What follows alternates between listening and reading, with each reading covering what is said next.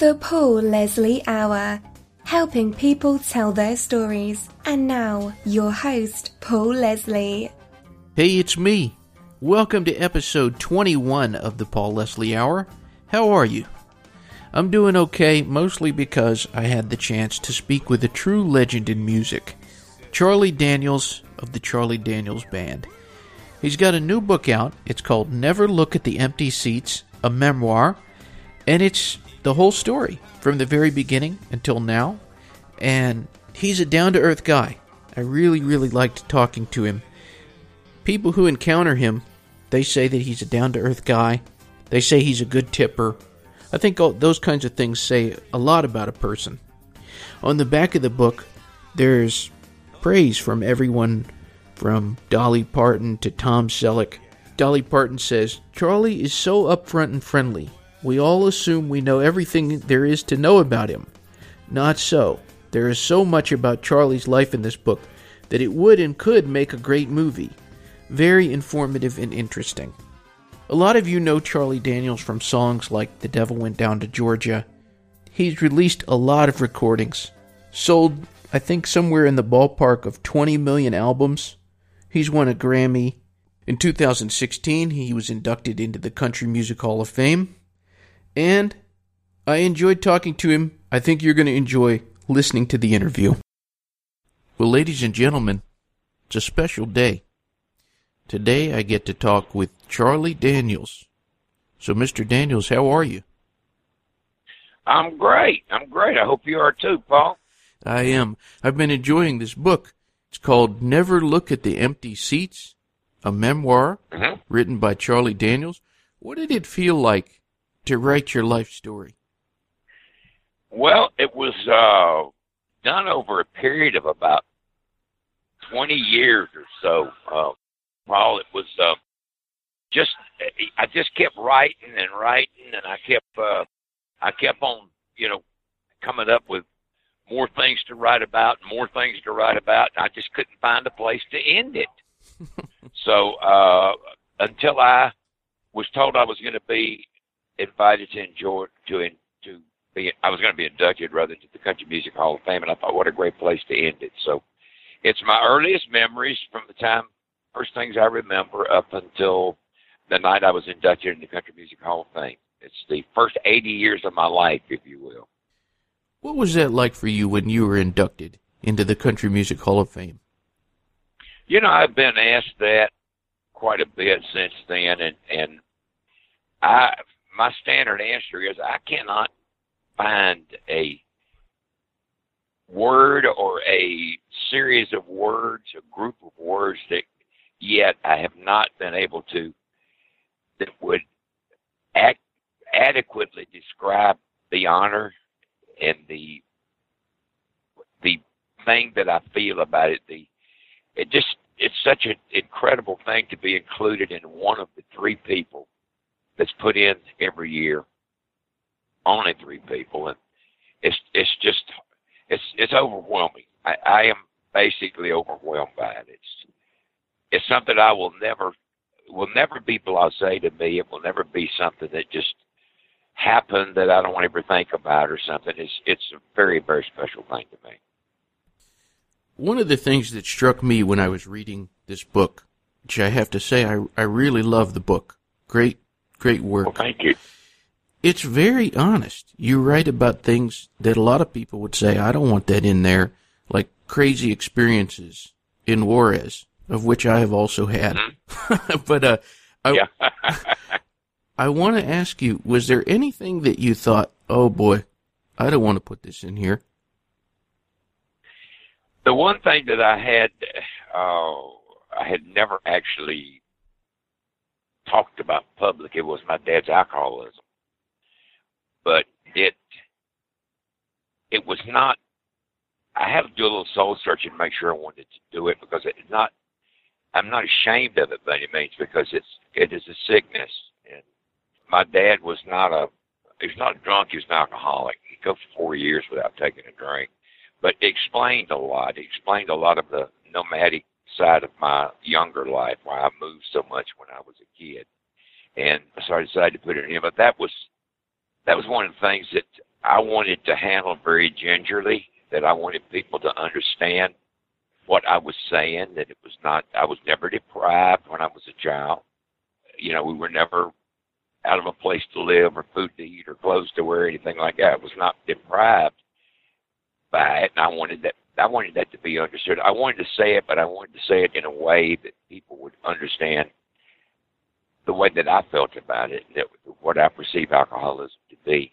So that was one. That was probably the hardest thing. I mean, as far as including something, the hardest chapter to write, actually, uh, chapters, I should say, is uh, the ones about my faith. But the thing that I really I questioned about putting in was my dad's alcoholism. Does it always pay to tell the truth? Yeah, absolutely, definitely. I mean, I don't think that you have to. I I went through when I, of course, I'm not I'm not educated in writing or anything. I don't, you know, I've never had a writing course or anything. I just sit down and started writing, and I, as as I went through the long years of working on it for a while and putting it away and maybe not getting back to it for a year or six months or something like that, I got to realize that a lot of stuff that I was writing about was of no interest to anybody but me.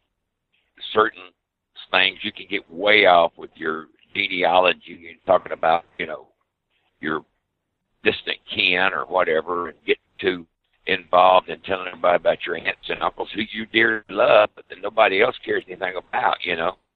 So I had I did a lot of editing in that way. I did a lot of you know, going back saying, Well, you know, nobody really wants to hear about this or they want to hear about, you know, the music and stuff. So that was uh it was a long process. It was a process for me to do that.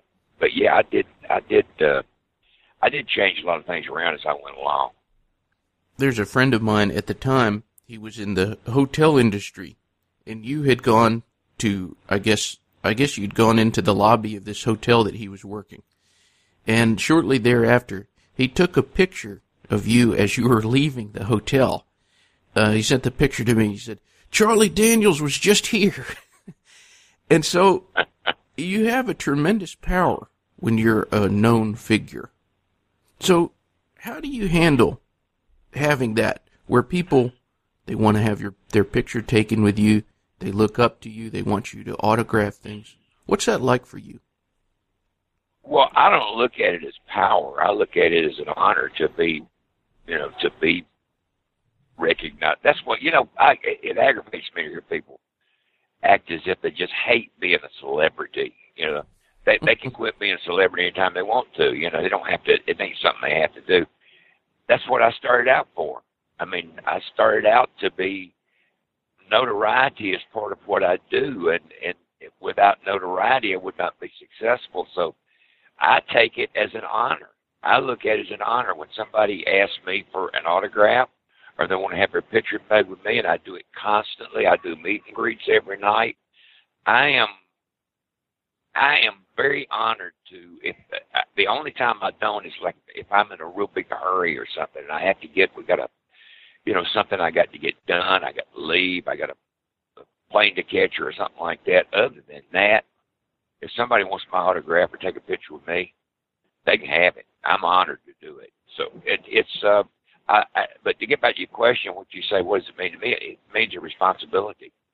It means a, a responsibility because with, with, to me, with notoriety goes responsibility as to, you know, you're not, you start believing your own press, uh, well, some of it you believe you would wouldn't be so flattered by, but most, you know, I've, I had a great relationship with the media at large over the years, and you know, I look at it as a as an obligation to be a person that you know that people when they meet you they're not disappointed. In other words that they don't want to take your records back you know and that sort of thing that, that that you're a a decent sort of person. You're just every day. I'm just nothing special about me.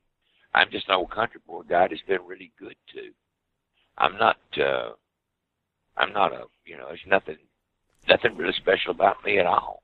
And it's the same way with everybody in the in the business. I mean, they're just they're just human beings. You know, they're not. that you know they're they're they're just they're just human beings. They're just that's all any of us are. And to have another human being that would you know consider it uh, honor or whatever to get your autograph or something.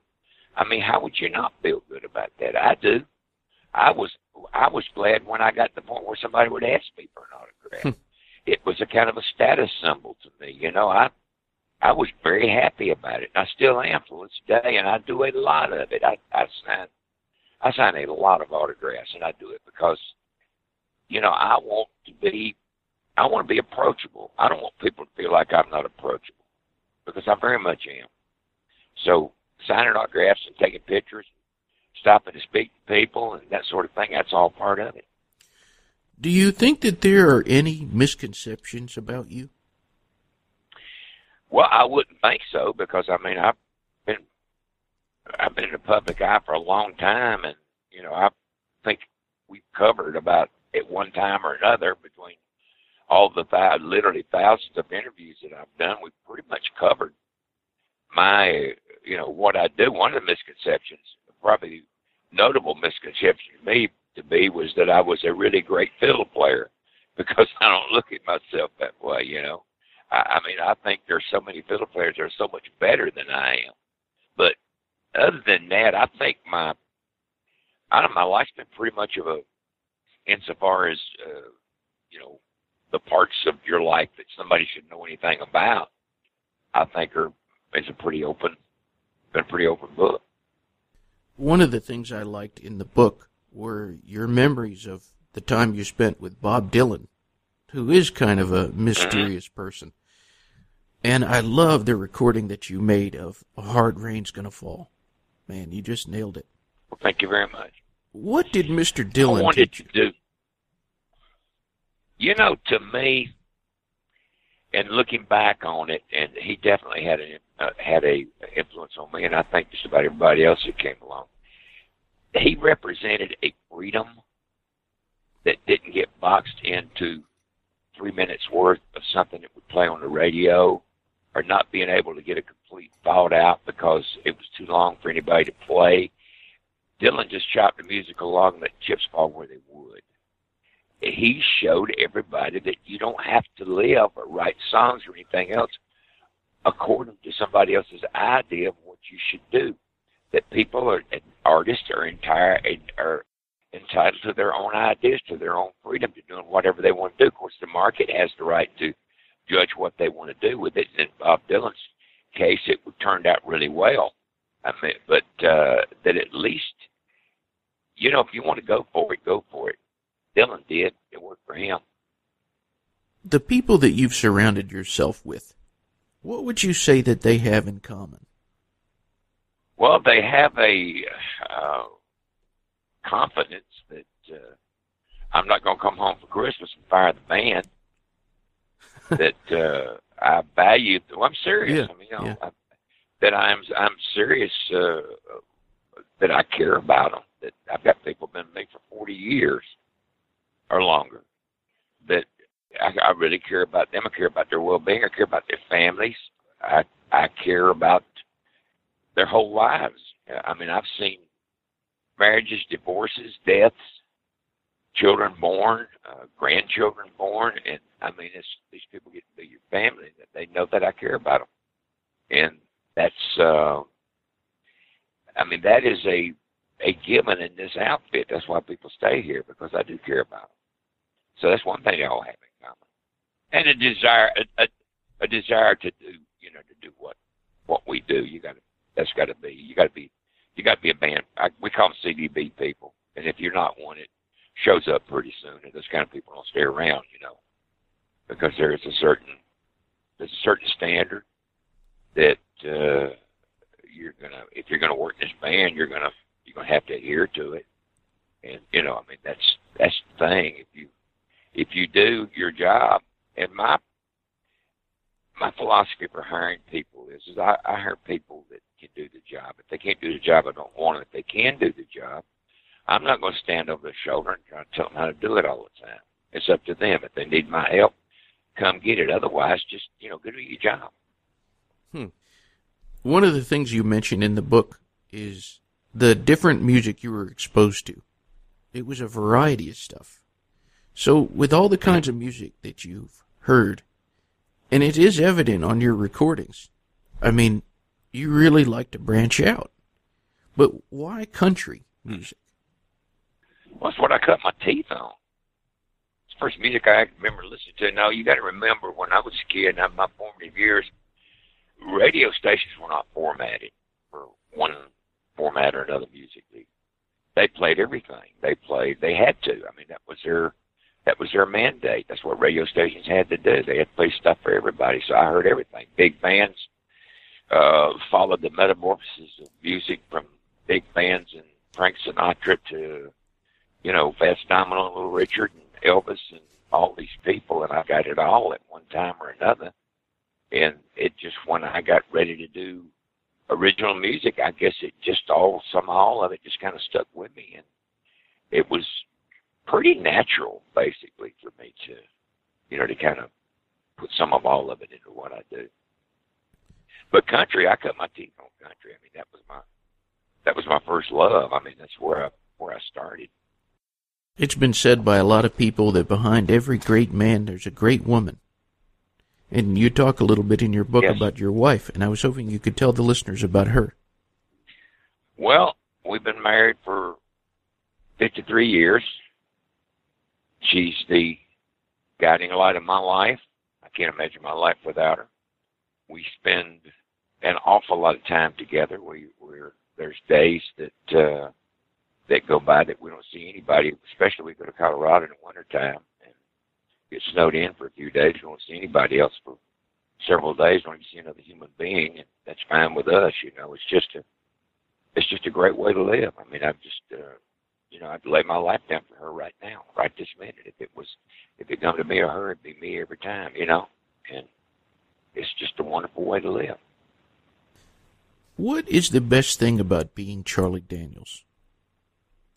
Uh, I have over the years basically uh, put together a lifestyle. I say I, my wife, myself, have put together a lifestyle that we enjoy living. We have surrounded ourselves at our home with uh, our home is decorated in the style that we like. We are not concerned basically. I mean, we like for people, you know, to like our home for that matter, but we're not concerned with what other people think about it. We're basically concerned with enjoying living in it. We surrounded ourselves with objects that uh, we enjoy having around. I love paintings. I love Western paintings. I love Western sculptures and that sort of thing. My wife loves antiques. We have we have basically surrounded ourselves with things that we enjoy having around us uh, extends to the outside of the place. I got a little place I can get golf balls off out in the pasture. I've got a small shooting range. I enjoy shooting guns. I've got a, uh, you know, horses. Uh, I've got uh, cattle. The things that mean a lot to her and me is what we have surrounded ourselves with, and so we've basically just uh, developed a lifestyle that uh, we we feel good about this is no doubt going to be heard by people all over. And that's one of the things about this age, how fast communication spreads. So for anyone who's listening into this, what would you say to that person?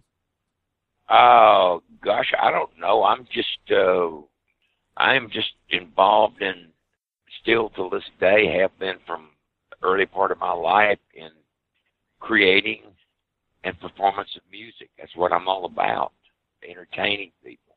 Anybody, if you have a, a question about what I am, that is how I would answer you. I am, I am a Christian.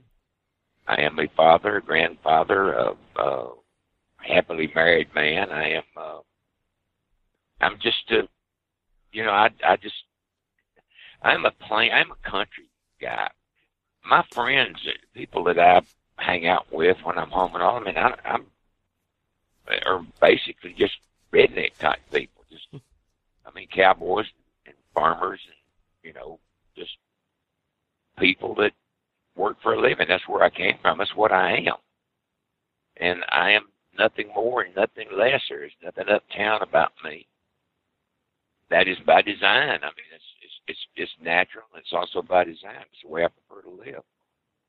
Main thing I would like to say to anybody who would know, I am, I have been a recipient of some very rich blessings of God, and I am very very thankful for it. And I am really enjoying my life at, at the age of 81 years old to be able to go out and still play, to still create, to start another record as I did yesterday or day before yesterday, to be involved in something you love so much and still have a zest for it, to have a a a love for it, have a an energy for it, is a real blessing. And uh, you know, by the grace of God, here I am. Mr. Daniels, you are a pleasure to talk to. Well, you are too, sir. I enjoy talking to you. We'll do it again sometime. That's that's what I hope for. Absolutely. Thank you very much. Anyone can check out charliedaniels.com. Thanks so much for being here. Okay, my friend. Till next time. We will talk again. Great. God bless. God bless. All right, and that was the Charlie Daniels interview. If you haven't subscribed to the Paul Leslie Hour, I would encourage and invite you to do so. It's absolutely free. You can do it on iTunes, Stitcher Radio, Acast, Google Play, Castbox, which I've been enjoying a lot. And also, if you haven't yet, consider rating and reviewing the podcast. Goes a long way into helping other people find us. That's all I've got for this time. Always a pleasure to have you here.